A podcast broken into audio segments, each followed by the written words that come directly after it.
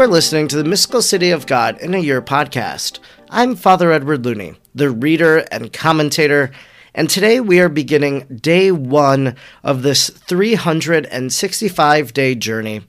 If you haven't already listened to my introduction, in which I share the reasons why I wanted to do this podcast, I'd encourage you to go back and to listen to it we're going to be going through the four volumes of Maria of Agreda's Mystical City of God.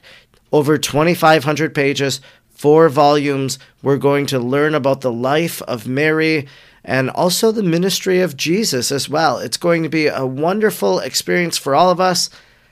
Just as kind of an early caveat, I know that book one probably is a bit dense, but I encourage you just to stay with us.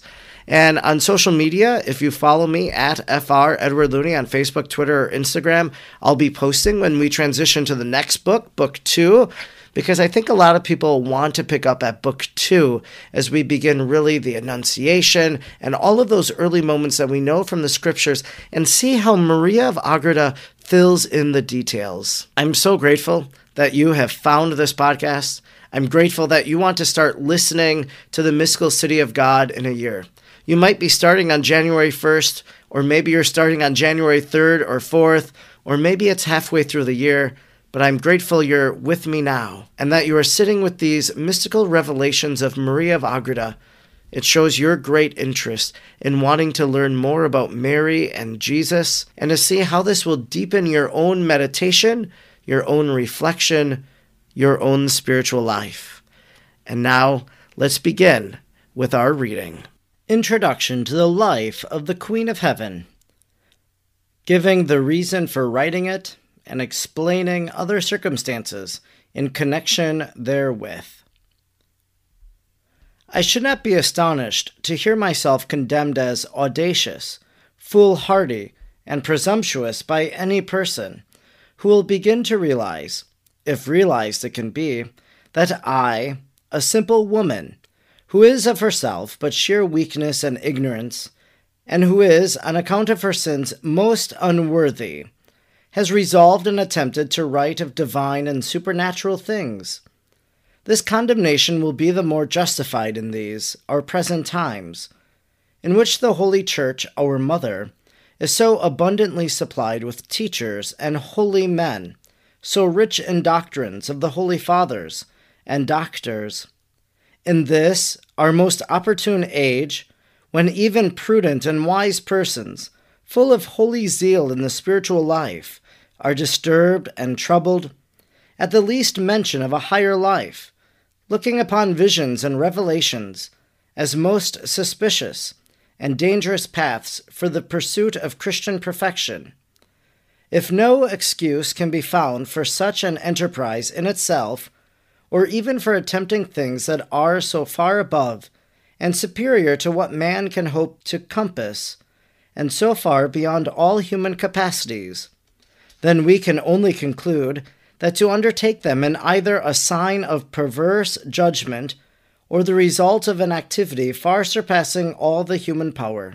As faithful children of the Holy Church, we must confess that all the mortals, not only with the use of all their natural powers, but with the simultaneous use of all the common and ordinary graces, are but incapable, and, as it were, mute and ignorant weaklings, for so difficult an undertaking as to explain and describe the hidden mysteries and magnificent sacraments which the powerful arm of the Most High has wrought in that creature whom, as his mother, he has designed to be an immense ocean of grace and privilege and the depositary of the greatest treasure of the divinity. How incapable must our weakness acknowledge itself to be, when even the angelic spirits confess that words fail them when attempting to describe that which is so far above their thoughts and capacities.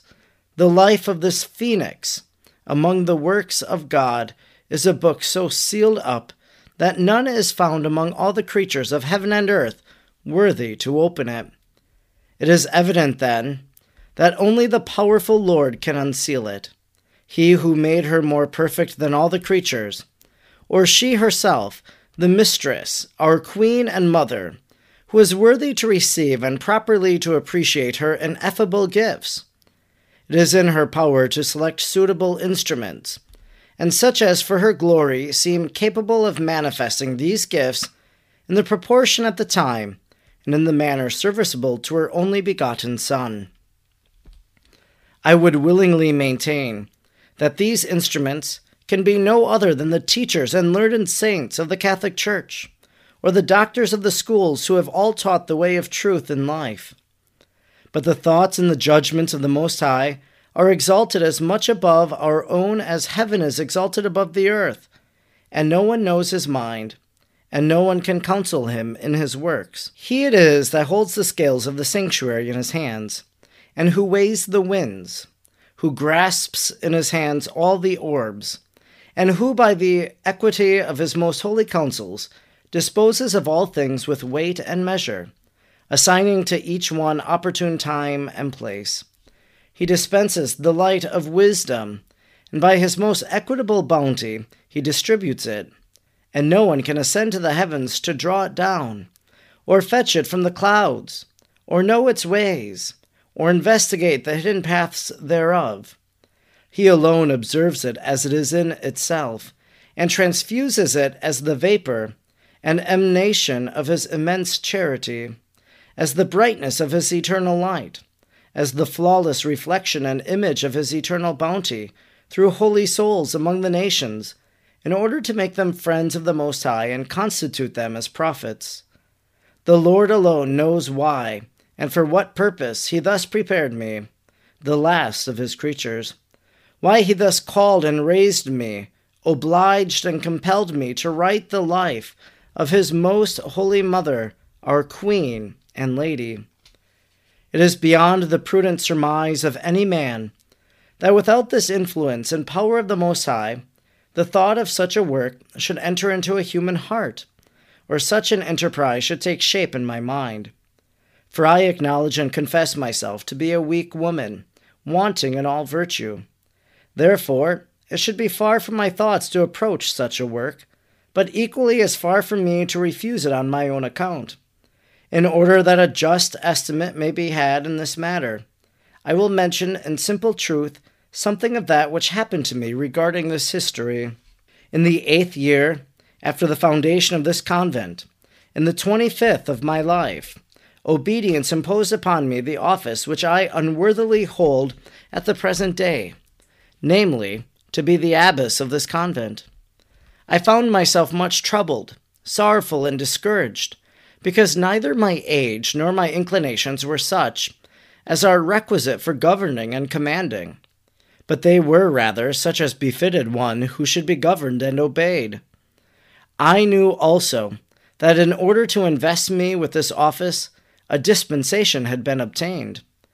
On account of these and other just reasons, the terrors with which the Most High has crucified me during all my life were much augmented.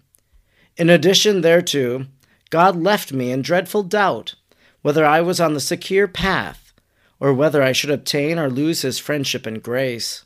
In this tribulation, I cried to the Lord with all my heart, that he help me, and if it be his will that I should be freed from this danger and burden. Although it is true that the Lord had prepared me some time beforehand and commanded me to accept the office. And although when I tried to excuse myself on account of my pusillanimity, he always consoled me and reiterated his command, I nevertheless did not cease my petitions, but rather augmented them. For I perceived and understood in the Lord that, although he showed this to be his holy will, which I could not hinder, yet I was aware at the same time that he left me free to retire and resist, and if I wished, to act according to my weakness as a creature, in the consciousness of my total insufficiency. Such is the prudence of the Lord in his dealings with men. Relying on this kindness of the Lord, I increased my efforts to be relieved from this evident danger, which is so little estimated by our human nature, with its bad habits and disorderly passions. The Lord, however, repeated continually that it was his will, and he consoled me, admonishing me through his holy angels to obey.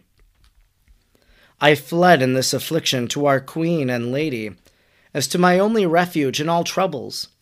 And after I had manifested to her my way of life and my desires, she deigned to answer me in these sweetest of words My daughter, console thyself, and do not be disturbed in thy heart on account of this labor. Prepare thyself for it, and I will be thy mother and superior, whom thou shalt obey, and the same I will be to thy subjects. I will supplement thy deficiencies, and thou shalt be my agent through whom the will of my Son and my God shall be fulfilled. In all thy temptations and troubles, thou shalt take refuge with me, confer about them with me, and take the advice which I will give thee in all things. Obey me, and I will favor thee, and will continue to be attentive to thy affliction. These were the words of the Queen, as consoling as they were soothing to my soul. From that day on, the Mother of Mercy multiplied her mercies toward me, her slave, for she became more intimate with me and continued her intercourse with my soul, receiving me, listening to me, teaching me with ineffable condescension, giving me counsel and encouragement in my affliction, filling my soul with the light and knowledge of eternal life, and commanding me to renew the vows of my profession in her presence. Finally, this, our most amiable mother and lady, revealed herself still more fully to her slave, withdrawing the veil from the hidden sacraments and magnificent mysteries which are contained, though unknown to mortals, in her most holy life. And although this blessed and supernatural light was uninterrupted, and especially clear on her festival days, and on other occasions when I was instructed in many mysteries, yet it was not so full frequent, and clear, as that which was afterwards vouchsafed to me, when she added the command that I write the history of her life, according to her Majesty herself. And although this blessed and supernatural light was uninterrupted, and especially clear on her festival days, and on other occasions when I was instructed in many mysteries, yet it was not so full, frequent, and clear as that which was afterwards vouchsafed to me, when she added the command that I write the history of her life, according as Her Majesty herself should dictate and inspire me. Particularly on one of these festivals of the Most Holy Mary, the Most High informed me that he had in reserve many hidden sacraments and blessings which he had conferred upon this his heavenly mother in the days of her pilgrimage, and that it was his intention to manifest them to me in order that I might write them down according to her guidance. This will of the Most High, though I resisted it, was continually present to my mind for the space of ten years, until I attempted the first writing of this divine history. This concludes the readings of paragraphs 1 through 7 of the mystical City of God. When it comes to uh, Venerable Maria of Agreda's Life of the Blessed Virgin Mary, we have to realize that this is a work of private revelation. Everything that we're going to hear now in the 365 readings of the mystical city of God does not need to be believed by you. What is necessary for our belief is public revelation. That is what is contained in the Gospels, what is taught by the ordinary magisterium of the Church mystical visions received by holy men and women, like Maria of Agreda, need not be believed. But yet, we have this great curiosity about the Blessed Virgin Mary, about her life, about the life of her son Jesus. And so that's why we often turn to these mystical biographies and we look for what is lacking in our knowledge. We see what they say, so that they might deepen our faith, that they might deepen our love of Almighty God and of the Blessed Virgin Mary. In these introductory paragraphs that we just heard, paragraphs 1 through 7, we heard that God is beginning to stir within the soul of Maria of Agreda, that God chose her at a very young age to be the abbess of her religious community that God is the one who is entrusting her this task of writing down the life of the Blessed Virgin Mary. A few things worthy of note from what we just heard. She says, I fled in this affliction to our Queen and Lady as to my only refuge in all troubles. And so we fly to the Blessed Mother in our difficulties. It's why the Christian people turn to Mary in their hour of need. It's why they visit her shrines. That in our affliction we go to her because we know that she is our mother, that she is our intercessor. And as she fled to Mary, we heard that Mary spoke to her, that interiorly she senses these words that Mary speaks My daughter, console thyself, do not be disturbed. Do not be disturbed. Remember, that's what Mary is told. Do not be afraid. You have found favor with God. And now Mary repeats those words to Maria of Agreda Do not be disturbed about how God is calling you, how God is going to use you in this role now as Mother Abbess. She went on to say, From that day on, the Mother of Mercy multiplied her mercies toward me. And maybe we notice the powerful intercession of Mary and how those mercies of our Lord are multiplied towards us, especially as we fly to Mary's intercession. She says that her soul was filled with knowledge of eternal life. And really, for us, that's what we seek as we're reading the mystical city of God. That we want to know the glory of heaven so that we can anticipate it here on earth. Maria of Agreda did that in her life. And now, as she writes and tells the story of Mary's life, well, we too anticipate that life with God forever.